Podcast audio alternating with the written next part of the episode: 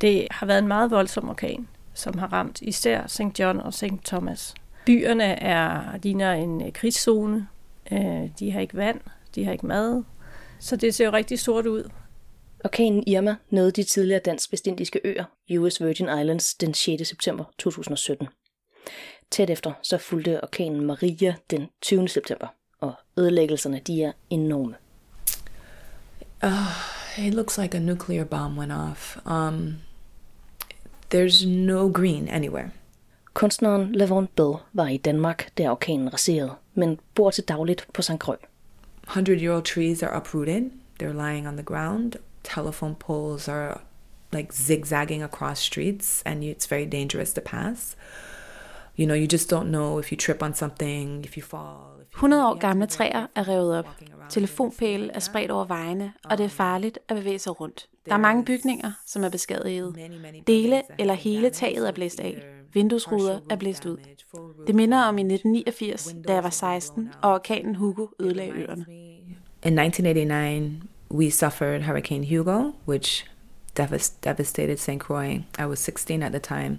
Orkanen Hugo, som ramte i 1989, er mange på øernes fælles referencepunkt. Så udover oplevelserne med ødelæggelserne nu, så river det også op i gamle traumer. I remember my mother used to say she was a school teacher, and uh, she said that for years, um, kids, when they would hear the rain, they would go under the desk and hide, or they heard thunder, they would start to cry. Um, it's the actual going through the storm is also very traumatic. It is so much pressure that your ears pop. It is so loud. It's louder than any sound that you could ever imagine. And it's very scary. I mange år efter gemte børnene sig under deres bord og græd, hvis det regnede eller tordnede. Når stormen raserer, er det en traumatisk oplevelse. Der er så meget pres imod dig, at dine trommehænder sprænger. Hvis du mister dit hjem, løber du rundt uden at kunne finde et sted at gemme dig. Vi husker, hvor hårdt det var at genopbygge. Der gik cirka ni måneder, før vi fik elektricitet igen. Der går måneder for, at børnene kan komme i skole. Uheldigvis, når man tænker på 100-året og kolonialisme, det storm gør, er, at de understreger alle aspekter af det. Um, it's months before kids can go to school. And unfortunately, when we're also thinking about the centennial and colonialism, what storms do is they highlight all of the complexities of that. US Virgin Islands det er i dag et territorium under USA. Det betyder, at de ikke har samme rettigheder som andre amerikanske borgere, og deres tragedie har slet ikke fået det samme fokus som ødelæggelserne i for eksempel Florida. Men hvorfor bliver øerne overset? Både i medierne og af den amerikanske stat og af den tidligere kolonimagt, Danmark. Det skal vi undersøge i denne udsendelse. Mit navn det er Sara Sander Laugesen, og jeg vil forsøge at bringe dig tættere på en forståelse af forholdet imellem Danmark og Vestindien. Helt tilbage fra da Danmark koloniserede øerne i 1672, og til vi solgte dem til USA 245 år senere i 1917. Og så skal vi til sidst se på, hvilke tendenser, der tegner sig for fremtiden.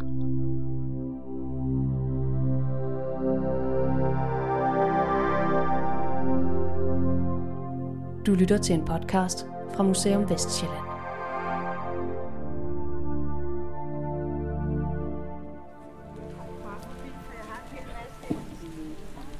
Mine damer og herrer,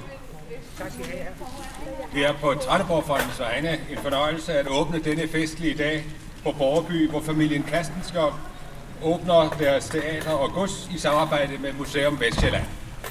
I anledning af 100-året for salget af Dansk Vestindien til USA har museet og Borgerby valgt at markere jubilæet sammen for at 2017 har været det store Vestindien-år. Mere end 25 forskellige udstillinger på museer, utallige foredrag og debatter har markeret 100-året for salget af de dansk-vestindiske øer til USA.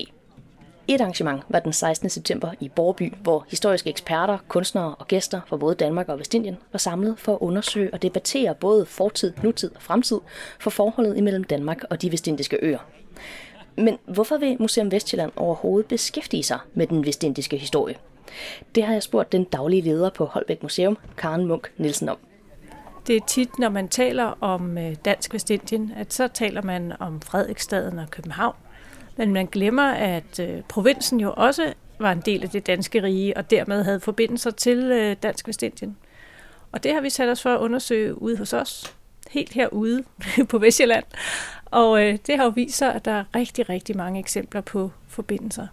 Hvad har Vestjylland så med Vestindien at gøre? Altså, vi har jo faktisk været til stede helt fra starten, fordi øhm, der var en øh, præst, der hed Kjell Jensen Slagelse. Og selvom han hed Slagelse til efternavn, så kom han fra Korsør. og han var med på den allerførste øh, ekspedition, som kongen sendte afsted i 1666 for at øh, tage øh, St. Thomas ind i det danske rige. Og øh, han var altså simpelthen sendt med sammen med en officer og nogle øh, fanger fra Bremerholm, en, øh, en, et stort fængsel i København, for at etablere kolonien. Det mislykkedes i første omgang, øh, men i øh, 1672 fik man etableret kolonien, og øh, han havde en andagsbog med. Så den andagsbog har vi også udstillet, som han havde lavet til, øh, til netop den danske kirke i Dansk Vestindien. Så kom St. John til, og St. Kreuz, som var den største ø, den var den sidste øh, i 1733. Men ellers så var det et engagement, der blev ved indtil 1917, hvor at øh, den danske stat solgte øerne til USA for 25 millioner dollar. Øhm, men man kan sige, at engagementet er jo blevet, fordi der var mange store virksomheder, som blev dernede. Former af, af ØK øhm, har været der indtil øh, 1990'erne. Så, så det økonomiske engagement har været der længe, men øh, statsligt så slap vi øerne i 1917. Det lyder måske umiddelbart tilforladeligt, at Danmark koloniserede de vestindiske øer, men der er mange menneskeskæbner i den historie. Ja, så i starten så havde man jo planer om, at man skulle bruge danske straffefanger på øerne som arbejdskraft. Men de kunne ikke rigtig holde til det, og det var meget besværligt at sejle dem derud og sådan nogle ting. Og så kunne man jo se, at øh, englænderne og franskmændene og spanierne, de øh, havde sat det her vældige system og, øh, og fragtede rigtig mange slaver over til deres øer og kolonier i Amerika. Og det var danskerne altså ret hurtigt også til at fange op. Øh, danskerne havde jo en handelsstation i, øh, i Ghana, der hed Christiansborg, og nogle små forter langs kysten der, guldkysten, som man jo kaldte det. Og øh, der, øh, der fik man gang i en handel, det man kalder trekantshandel, hvor man sendte våben og jern og sådan nogle ting til, øh, til Vestafrika, hvor man så byttede de her varer til for mennesker. Øh, og de her mennesker kom fra hele Vestafrika, faktisk langt, langt ind i landet. Øh, blev de fragtet ud til kysten, og så fyldte man de her slaveskibe op. Øh, og det kunne godt tage nogle uger at få fyldt sådan et skib op, hvor man lå og bare ventede øh, på de her hylder i, i lasten. Og så skulle de jo så øh, fragtes over til Vestindien. Der var et enormt mennesketab ved det, og øh, faktisk blev det aldrig rigtig en lukrativ forretning. Øh, der var stort tab af menneskeliv, og det var jo en investering for de her mennesker. Det er jo produktionsapparat, kan man sige, i deres øjne, de her slavegjorte. I Danmark har vi haft en lang fortælling om, at vi var de allerførste til at afskaffe slavehandel. Men det er ikke rigtigt. Oven i det, så lavede vi en lang overgang til afskaffelsen, hvor vi virkelig satte tempoet op. Fra 1792, hvor man besluttede, at nu skulle det slutte, så havde man 10 år til at afvikle den her transport til, til 1802, slutningen af 1802. Og i den periode, der blev der jo fragtet, ja, man har et skud på omkring 2 millioner mennesker. Der blev virkelig sat turbo på, fordi man ville ligesom opbygge et lager, eller sådan en, en altså man var klar over, at, at når man afskaffede den her transport, så ville man ikke være, kunne være selvforsynende med mennesker øhm, på øerne. Så, så det, det gik helt amok. Slaveriet blev afskaffet i Dansk Vestindien i 1848, øhm, hvor efter at den sorte befolkning på øerne jo blev fri, men i mange tilfælde fik de det ikke meget bedre, fordi nu var der jo så ikke nogen plantageejere, der havde sådan interesse i at passe på dem. Så pludselig skulle de jo stadig arbejde på, på plantagerne for at kunne få en løn, men de skulle også betale husleje for den hytte, de hele tiden havde boet i osv. Så, videre. så derfor så øh, var det under kummerlige forhold, at de, at de var frie. Og øh, der sted kom også en, et meget stort oprør, et arbejderoprør i 1878, det man kalder Firebøen, hvor hele Frederiksted på vestenden af St. Kreuz blev simpelthen brændt ned. Vestindernes egen historie er der op imod 100 år kommet mere fokus på. Og det har været svært for Vestinderne selv at dykke ned i den, og en af grundene, det er, at kilderne til den historie, de findes i Danmark på dansk. Der er dog nogle danske forskere, som for eksempel historikeren Louise Sebro, som har kastet sig over kilderne. Hun er projektforsker på Nationalmuseet, og hun undersøger den afrikanske kultur i Vestindien og forholdet mellem folk i kolonitiden. Hun var med til Museum Vestjyllands arrangement på Borby Gods nær Skalskør for at fortælle om de meget tætte bånd, der er imellem godset og Vestindien. Vi talte sammen i en pause i debatterne, da Polkalypsoen spillede op. Borby er jo en af de herregårde, som, øh, som blev købt af familien Kastenskjold. Og familien Kastenskjold er en dansk adelsfamilie, som blev adlet i 1740'erne. Øh, det var en mand, der hed Johan Lorenz Carstens, som tog navnet Kastenskjold, da han blev adlet. Og han var faktisk født på St. Thomas i Vestindien i 1705 som søn af en plantageejer og arvede så plantage og købte nogle flere og skabte sig en større formue, end hans far havde haft. Og den flyttede han så til Danmark med og kom så ind i adelen via den. Hvad lavede de i Vestindien? Men de ejede plantager. Altså hans, øh, hans far var faktisk kommet til Vestindien øh, som embedsmand øh, og øh, havde fået sig et job i lokaladministrationen der i slutningen af 1600-tallet. Og, øh, og det man så gjorde som, som tilrejsende europæer, det var jo, at man måske havde et job, men det det handlede om var at skaffe penge nok til at købe noget jord, så man kunne få en plantage, hvor man så kunne dyrke bomuld eller sukker, det er det sådan de to hovedafgrøder, og blive rig. Hvordan var forholdet imellem dem, der var slaver eller slavegjorte, og, og dem, der var herremændene? Altså, relationen for, for herr Carstens, Johan Lorenz Carstens, var jo, at han, han, da han far døde i 1721, der arvede han en plantage, øh, som var en plantage, der lå i den bugt, der hed Moskitobejen. Øh, meget sigende, kan man sige. Og der ejede, ejede, ejede han jo bygninger og udstyr og billeder og møbler og køer og mennesker. Fordi der er jo simpelthen et meget fint dødsbo, hvor man kan se, hvilke mennesker han så arvede. Så han voksede op som slaveejer og som en, der ligesom som 16-årig arvede en masse mennesker fra sin far. Det vestindiske samfund var jo et ekstremt hierarkisk samfund, som var bygget op omkring forestillinger om race. Så hvis du havde mørkhud og havde aner i Afrika, så var du som udgangspunkt bunden i slaveri. Så var der nogle få, hvor det lykkedes at, at slippe ud af den her slaverelation eller slavetilstand. Men, øh, og hvis du var hvid, så var der en anden helt grundlæggende ting, og det var, at der kunne du ikke være slave. Så, så det var fra starten et racesystem. Men det racesystem var også et, der ligesom udviklede sig og forandrede sig, og forestillingerne om, hvad det her race var, forandrede sig med tiden.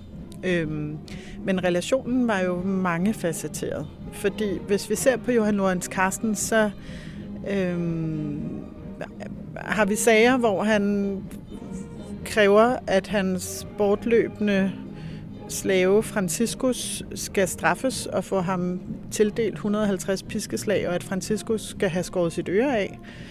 Øhm, og samtidig har han en i et eller andet omfang venskabelig relation til en mand, der hed Domingo Jesus, som, som faktisk var slave under Carstens, og som aldrig forlod den slavetilstand, men som havde en helt mærkelig position i det, han rejste over øh, til Europa for Carstens. Han håndterede hans ejendomme, han skrev breve, og han boede faktisk i Carstens fine hus i byen, sammen med sin familie, som faktisk var frigjorte. Så det var, altså, det, det, det var meget mangefacetteret. Men Mingo var en speciel, altså Domingo Jesus, som kaldede Mingo, var en speciel sag. Og helt generelt, så var det hierarkisk, og det var ejeren, der bestemte. Men Carstens og Carstens Skjold-familien, hvor længe har de en forbindelse til Vestindien så? Jamen, altså, Carstens han beholder sine plantager, da han flytter til Danmark. Øhm, og jeg kan faktisk ikke lige huske, hvornår det egentlig er, de bliver solgt. Senere i 1700-tallet er der faktisk en af hans efterkommere, der også tager til Vestindien og bor noget tid, og så kommer tilbage igen. Så forbindelsen slutter sådan på et eller andet tidspunkt øh, der omkring år 1800. Øh, og jeg prøver sådan at finde ud af, jamen, hvad betød den her forbindelse for dem, og for ham, og for hans efterkommere. Der er ikke meget, der tyder på, at det har betydet, eller haft så stor betydning sådan i forhold til øh, identitet. Altså, når man flytter til Danmark og bliver adlet, så er det også for på en måde at undslippe den her vestindiske identitet. Fordi man vil hellere være en dansk adelig, end man vil være en plantageejer. Men samtidig står der på hans gravsten i Helsingør i Sankt Marie Kirke, at han var født på St. Thomas, og det bliver ligesom, at han var plantageejer. Så på en eller anden måde har det fyldt noget. Øhm, men det er, øh, det er sådan svært, også fordi der netop ikke er de her materielle ting, der er, er gået videre i generationerne. Øh, hvor at folk, der har været i Indien, der har vi mange flere ting, som de ligesom har gemt på. Øhm, så ja, det kan faktisk være lidt svært at vide. Det er noget af det, jeg sidder og prøver at finde ud af mere.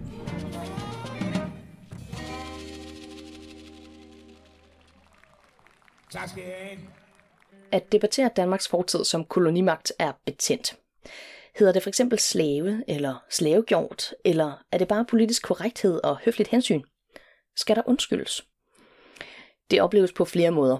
Også for Museum Vestjylland, som var inde i en omgang politisk modvind tidligere på året, som Karen Munk Nielsen, leder af Holbæk Museum, forklarede.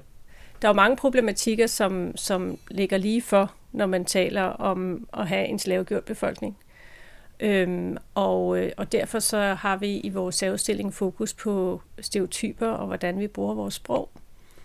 Øhm, vi har udstillet nogle dukker, som i vores øh, protokol hedder NEA-dukker. Og øh, de har øh, været anledning til stor diskussion, hvor at øh, lands øh, politikere fra vores øh, folketing har været i pressen og kritiseret øh, vores udstilling af dukkerne. Øhm, og det gav en stor pressestorm. Øh, så, og det var endda før vi åbnede udstillingen. Så det er jo virkelig noget, der sætter sind i kog, øh, hvor vi netop øh, spørger, jamen de her dukker er blevet kaldt nære-dukker, er det et ord, man kan bruge i dag? Og det er virkelig noget, der kan, der kan få folk op af stolene åbenbart. Så det har vi været meget overrasket over, at det har givet så stor en øh, opmærksomhed fordi vi synes, der er mange andre af vores genstande i udstillingen, der er meget mere kontroversielle. Hvad er det? Jamen, vi har en sabel, der for eksempel er brugt til at hugge øh, slavegjorte folk ned med, da de var med i oprøret 1848.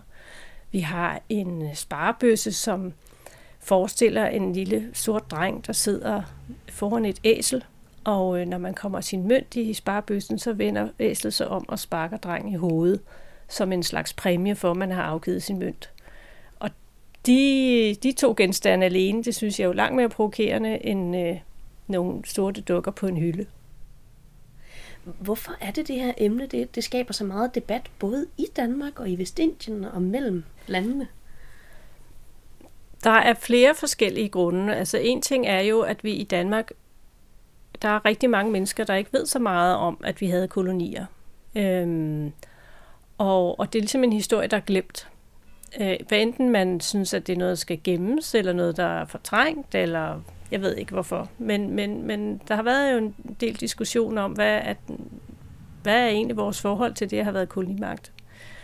Øh, og en anden diskussion er jo også, hvordan øh, folk i US Virgin Islands, som det hedder i dag, føler, at de er glemt. Og de kan ikke forstå, når de kommer på besøg her, at vi spørger om, hvorfor fortiden skal huskes på, eller hvad deres forhold til fortiden er, for de føler, at det er nutid. De føler, at øh, hele den her kolonitid stadig er en del af deres liv. Så derfor kan de ikke forstå, at man i Danmark ikke har et monument eller andre synlige ting i gadebilledet, der, der fortæller om, at vi har haft kolonier. Så øhm, og så er det en meget splittet befolkning, som både på grund af race og social status og hele deres status som, som territorie, som gør, at det er en, en krudtønde derovre. Øhm, de føler stadigvæk, at de er underlagt en kolonimagt, i og med, at de ikke har stemmeret. Så der er mange ting at diskutere.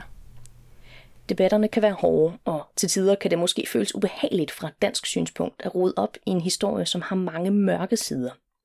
Men det er nødvendigt, mener kunstneren Lavon Bell. These conversations are never comfortable, and they shouldn't be expected to be. So I think I also hear that because I've I've had this um, I've heard people say things like, but it makes us feel bad. So we don't really want to talk about it, or can we talk about it in a way that makes us feel better, or feel okay, or you know that there's this idea that there's a want to be kind of. Den her slags samtaler er aldrig behagelig, og det skal man heller ikke regne med, at de er. Jeg har hørt folk sige, kan vi snakke om det på en måde, så det føles bedre? Det er en lyst til at blive beskyttet fra de følelser, som den her historie ruder op i. Jeg tror ikke, det er muligt. Jeg tror, at det ubehagelige er en del af det. I don't think that's possible. I think that being uncomfortable is a part of it. Ubehageligheden er en del af at tage emnet op, og vestinderne har ikke noget valg. De lever i og med deres historie. It's important to understand that we don't really have the option. You know, when you come from a, a legacy where you know that uh, your family is in the Caribbean as an African descended person because of enslavement, you don't have the option to not feel pain about that. It's not like you choose to feel that. It's a part of the Vi har ikke noget valg. Når det er din historie, og du ved, at din familie er i Karibien, som efterkommer afrikanere, på grund af slaveriet, Smerten er der bare som en del af din oplevelse. For kolonialismen satte racehierarkier op, der stadig er der i dag. Exist today. En anden vestindisk stemme i debatten er George Tyson. Han er, hvad han kalder people's historian, altså folkehistoriker, og han har i mange år arbejdet med at samle og fortælle vestindernes egne historier. Han mener, at det er vigtigt at se kolonihistorien ikke som en vestindisk historie, men som en fælles historie Danmark og Vestindien imellem. Denmark's history, certainly in the 18th and 19th century, is the history of their relationship with the Caribbean and the people in the Caribbean and slavery and the slave trade and colonialism. It's as simple as that. You, you, it's impossible to understand what's going on in Denmark unless you close your eyes to it without understanding that this was all happening. Danmarks historie er kolonihistorie. Det er slavehistorie. Så simpelt er det. Og det er umuligt at forstå Danmark i dag, uden at forstå den del af historien. For kolonierne genererede velstand til danskerne, som kunne udvikle samfundet her. For Danes to develop a society here. And I have extended that argument to the monarchy. Because your monarchy was very much involved in establishing the slave trade, in empowering the slave trade, in investing in the slave trade. Og det danske kongehus var en stor del af den historie. For de var med til at etablere slavehandlen og give den magt. De investerede i og tjente penge på slavehandel. Danmarks konge ejede slaver. The king of Denmark owned slaves. And in, 19, in 1848, the king of Denmark owned about 20% of the slaves on St. Croix. Do many names Danes know that? Does the monarchy know that? Who has talked about that? Only a colonial has talked about that. I 1848 ejede kongen omkring 20 procent af slaverne på St. Croix. Er der mange danskere, der ved det? Det er kun os, de koloniserede, der taler om det. Hvis man ikke anerkender den del af den danske historie, så giver resten ingen mening. Hvorfor havde landbrugslandet Danmark ellers brug for verdens næststørste flåde? Men den slags emner bliver ikke undersøgt her i Danmark. Så Danmark har stadig meget at lære. Danskerne skal lære om de koloniseredes oplevelser, ellers kan I ikke forstå, hvordan I blev det land, I er nu. Got the second largest fleet in the world. Why? But those topics are not explored here. So Denmark has a lot to learn still. And in answering your question, until they know what the colonial experience was and how it impacted on the colonials, including white colonials for that matter, uh, I don't think you're really going to understand how Denmark came to be what it is. En vigtig grund, som mange af debattørerne fremhæver for, hvorfor vi i dag skal beskæftige os med den danske og vestindiske fortid, er de tråde, historien trækker til i dag. Mit navn er Philip Samson. Jeg er journalist. Øhm, halv dansk. Min mor er fra Danmark, min far er fra Ghana i Vestafrika. Og så derfor har jeg interesseret mig for, for for racespørgsmål, racisme, slaveriets historie og, og, og, og sortes historie som, som noget specielt har jeg interesseret mig for det sortes historie i Danmark gennem århundrederne, som der ikke er ret mange, der beskæftiger sig med. Philip Samson han talte i en stor paneldebat på Borby om de eftervirkninger, han ser i Danmark af blandt andet den danske deltagelse i slavehandlen i Vestindien.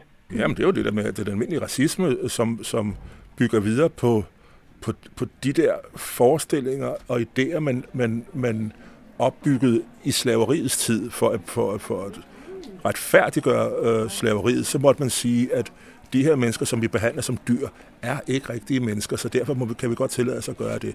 Og disse forestillinger, de, de ting, man indpåede i en helt vestlig generation, eller en helt vestlig kultur, var, at, at, at sådan var de der andre. De er jo ikke lige så veludviklede øh, som os og sådan noget.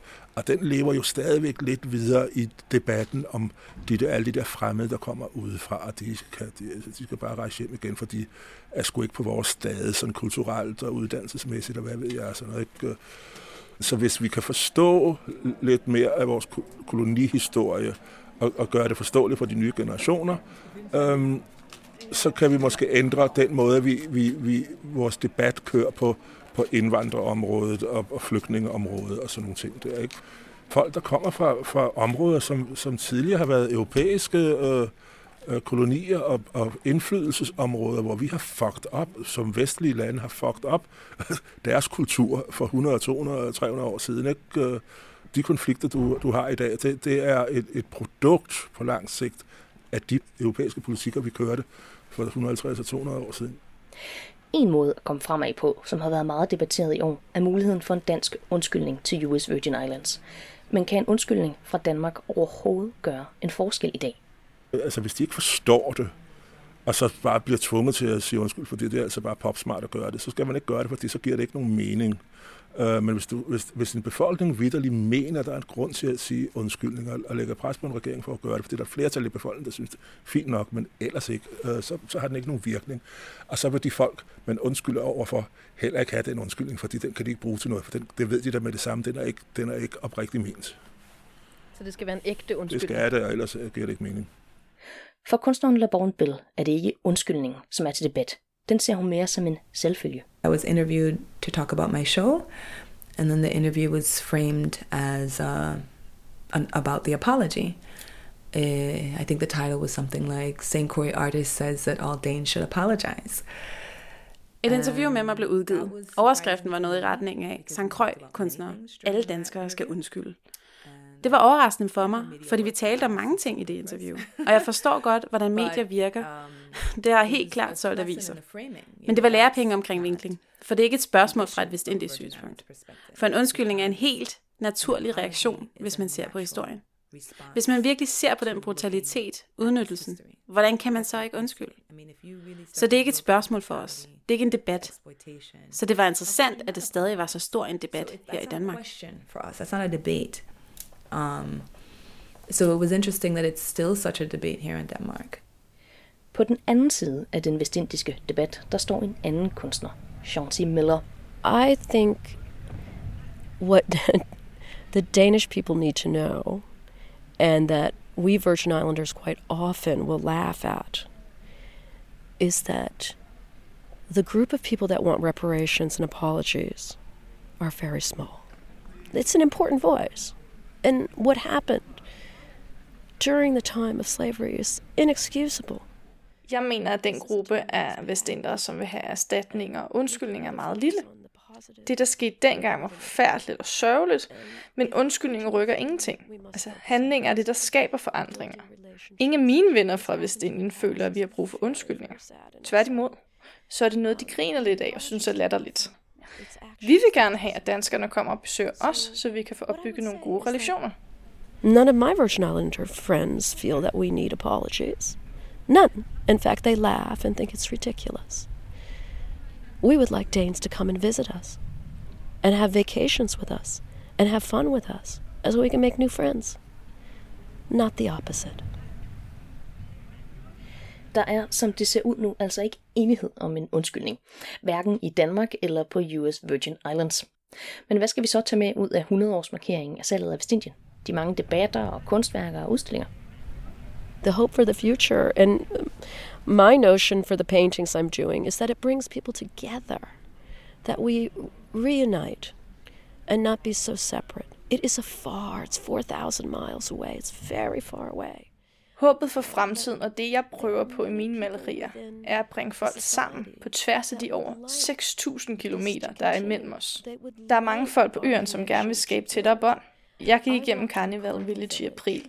Der har vi festival hvert år. Der er boder med mad, og traditionelt er, er det altid bemalet med alle mulige tabloer. I år var det danske og amerikanske flag, sorte og hvide håndtryk. danske helte og amerikanske helte. Så det var meget positivt. And it's traditional that these booths are painted with all sorts of scenes. Well, this year they were scenes of Danish and American flags, hands shaking, black and white hands shaking, uh, a, a Danish uh, heroes and flags and American heroes and flags. So it was very positive.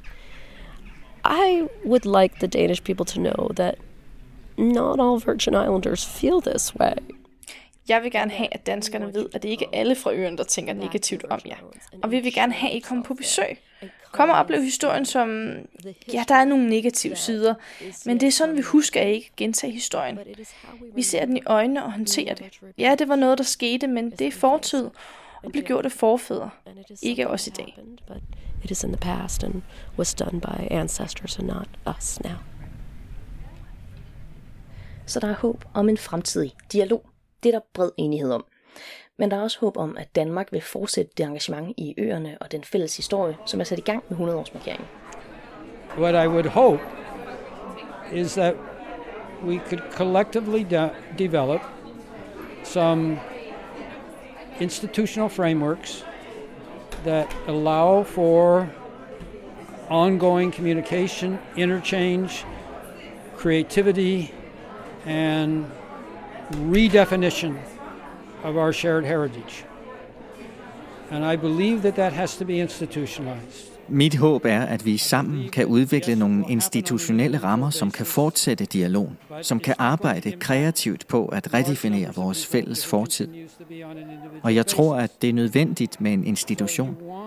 Så hvis man vil have, at 100-året skal føre til noget på den lange bane, så er man nødt til at skabe nogle rammer til det. Long term and sustainable. As part of the centennial, you have to create some institutional frameworks. You have to build bridges across the water in which both sides, and to my mind, that is best done here in Denmark by the creation of some kind of either colonial museum, a tropical heritage museum that maybe relates something more than the Nordic countries, because in fact you have a Nordic museum already but you don't have anything for your your tropical colonies. This is not a new idea. It's been presented. I was involved in presenting it some years ago. Uh, but unless there's something here in Denmark that facilitates this dialogue, it's not going to lead anywhere. It's not going to be become part of the national consciousness, I'm afraid. Man er nødt til at bygge broer hen over vandet. Og efter min mening, så er det bedst, hvis det arbejde sker i Danmark ved at skabe et kolonimuseum. Det er ikke en ny idé. Jeg var involveret i at fremsætte forslag om det for nogle år siden. Jeg tror også, det er vigtigt at lave grene af det museum på øerne og fortsætte dialogen der. Beyond here to establish sort of outposts of that in the St. Thomas and St. Croix, which would be either cultural heritage centers or mutual heritage centers, where these exchanges can go on and where there can be an exchange ongoing basis in the islands because Danes need to get in the islands and understand the islands better. You know, when you think about the Centennial Beyond, one of the things that I think coming towards the end of this year that I really have come to learn is that I've been blessed to been invited a lot to participate in things and I'm very grateful for that. but I'm always being invited after the the framing has already been set. So I'm being asked to respond to a conversation that already started. And I think what I would hope for the Centennial Beyond is that we sit down together and we say, what are we going to talk about? As opposed to me being invited, you know, because I think that's how a lot of Virgin Islanders feel. Like, it's like, what do you think about this? And what about the, like, as opposed to two um, partners, you know, unequal. I mean, I, we're not equal. I wouldn't say that, but we're equal in the sense of that we still, we both have voices, right? When I say we're not equal, I mean we're not equal in terms of our economic standing, our positioning in the world, things like that. But we both have voices. Our voices both matter. So why don't we sit down together and begin to start talking about this history and then come up with the conversations and the, the projects and how we want to deal with it together. Um, that's what I would like to see more. And I, I say that for, we need to start building institutions together, right? As opposed to Denmark does this over here and we do that over there. It's like, can we start having collaborative institutions that are looking at the archives together? Der er stærke ønsker om at sætte det fremtidige samarbejde i rammer. Men hvad med den enkelte dansker herhjemme? Det, der har været sådan markant egentlig ved, ved, ved markeringen her i Danmark, interessen omkring det, det har været, at det har været ældre mennesker, der interesserer sig for det. Historie interesserer sådan sådan slægtsforskningsgeneration der, og sådan noget, ikke? men ikke så meget unge mennesker. Og det er de unge mennesker, vi skal gøre interesseret i det. Jeg kan så forstå, at det er der så nogle forskellige projekter i gang med noget udveksling øh, mellem skoleelever her i Danmark og så på, på øerne derude og sådan noget. Og det er det, der skal til, og det er det, der er fremtiden for det, at gøre dem forståelige, Øhm, den her historie, hvor vigtig den er, ikke? Øh, fordi de gamle mennesker der, de falder jo selvfølgelig fra og sådan noget, og de sidder bare og interesserer sig for nogle sådan nogle tørre, sådan historiske gamle ting og sådan noget. Du skal, du skal gøre den nye generation interesseret i nutiden for folk på, i de tidligere kolonier, og gøre dem interesseret i, i at vi lever i, i en stor fælles landsby og sådan noget. Og det kan vi også meget nemmere gøre, for det her det er Facebook-generationen og sociale medier-generationen, som er meget nemmere ved at, ved at komme i kontakt med, med folk på den anden side af jordkloden og sådan noget. Og gøre det mere naturligt for dem, det, det er fremtiden for, for, for det her arbejde. Det får de unge ind, involveret. Imens der på Borby blev udvekslet store idéer og fremtidige planer om kolonimuseer og fremtidigt samarbejde, så blev US Virgin Islands ramt af to orkaner. I mellemtiden arbejder Lavon Bell i Danmark og venter på den tid, hvor hun kan vende tilbage til St. Croix og eftervirkninger af den kolonihistorie, hun og hendes landsfælder lever med. If you look at this history of 250 years of oppression, this is not like these are um you know, after slavery was abolished, the plantation owners demanded compensation and they were given it. because they said that they lost out on the hard work of developing these sugar plantations. And for each enslaved person that they had to free, they were given money. Were the enslaved people given anything? Hvis man ser på den her historie med 250 års undertrykkelse. Slaveejerne fik kompensation for tabt arbejdskraft, da slaveriet blev ophævet. For hver person, de satte fri, fik de penge. Men fik de slave gjort noget som helst? Selv efter Danmark solgte øerne, gjorde Danmark intet for de folk, som blev solgt med. Og det USA, man solgte til, var opdelt i sorte og hvide. Man lynchede sorte hele tiden. And these are now going to be our new colonial masters. Um, I also try to remind people that a lot of the disenfranchisement, or political disenfranchisement, happened in 1917 because Danish people, regular Danish people, got a chance to vote on what to do with the colonies. The people of the Virgin Islands did not. So, and also a part of that discourse was not any consideration of their civic rights. So, 10 years after the sale, we still didn't have a citizenship. That's not okay. That happened because Denmark set up a situation where they didn't think enough of the people to make a part of this transfer and the sale, to even have the conversation about our civic and political rights. And so here we are, a hundred years later, with no representation in, in the Congress of the US that can vote, not able to vote for the President of the United States, even though we die in wars, not able to have full access to medical care, not able to have full access to Social Security benefits. And it's, although, yes, this is our fight now with the United States that we're constantly struggling with, that began in 1917. And I think that's where Danskerne fik lov at stemme om salget af øerne, men vi gjorde ikke. Der blev slet ikke tænkt på os. 10 år efter salget havde vi ikke statsborgerskab i USA, og vi kan stadig ikke stemme på nogen med indflydelse. Danmark har mulighed for at hjælpe os med samarbejdet i USA, og orkanen får det hele op til overfladen igen. Hele vores kamp med USA i dag, den startede med salget af øerne for 100 år siden i 1917. Vi mangler på den ene side USA's hjælp, og på den anden side ønsker vi mere selvstændighed.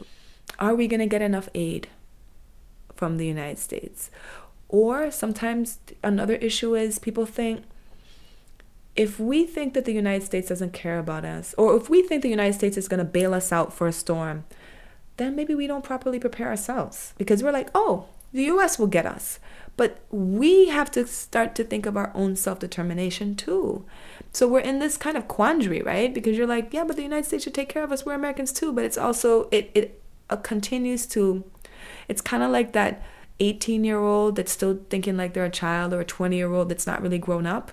It allows us to continue to be in like a, a not fully developed state because we're, we still think in a colonial mindset that everyone else has to take care of us or and we we're still trying to figure out how to take care of ourselves. And we we're kind of in many ways also unable to because of these we can't develop our own economy we can't belong to the caribbean organization of states because the united states says that cuba's a part of it and they don't get along with cuba. I mean there's so many things that we're not able to really set our own laws. We're not able to set our own economic policies. Everything has to go in the us so we're in this it's very very challenging um, but with all of that, I had a friend that was visiting here from London, and she said, "My God, Levon, you know, it seems like there's all these challenges in the Virgin Islands. Why do you live there?" And I said, I had to think about that because we do have a lot of challenges. And um, my answer to her was thinking about the community of people that I know and that we say good morning, good afternoon, and good night to everyone on the street. That we really care about one another, and I think it's very special. Men med alt det, jeg havde en ven, der spurgte mig, hvorfor jeg bor der, når der er så mange problemer. Og det er menneskene, lokalsamfundet. Vi holder af hinanden, og det er noget særligt. Hvis du vil vide mere om den vestindiske historie, se kunstværker af Lavon Bell, eller finde ud af mere om Vestjylland og Vestindiens fælles historie, så kom forbi Holbæk Museum og se udstillingen Vestjylland Vestindien. Det vestindiske folk har sendt tre statuer til Danmark som folkegaver. Museum Vestjylland har hjulpet med facilitering af gaverne, og de finder snart deres faste plads ude i det danske landskab. Tusind tak til alle medvirkende og til Carsten Skjold-familien for at stille rammerne på Borgby tilgængelige for en debat, der ikke er nem. Taja Danø og Katrine Torskov Pedersen lægte danske stemmer til henholdsvis Lavon Bell og Chauncey Miller. Og det var Brian Christensen fra Holbæk Teater, som lagde en stemme til George Tyson. The Original Danish Polkalypso Orchestra, som du hører her, spillede op til dans på Borby Gods. Jeg hedder Sara Sander Laugesen, og jeg håber, at du bliver klogere på nogle af de mange aspekter af Danmarks koloniale fortid. Vi høres ved om ikke så forfærdeligt længe, hvor jeg sætter fokus på Holbæk Havns historie. Og hvis du kunne lide, hvad du hørte, så del det endelig med nogen.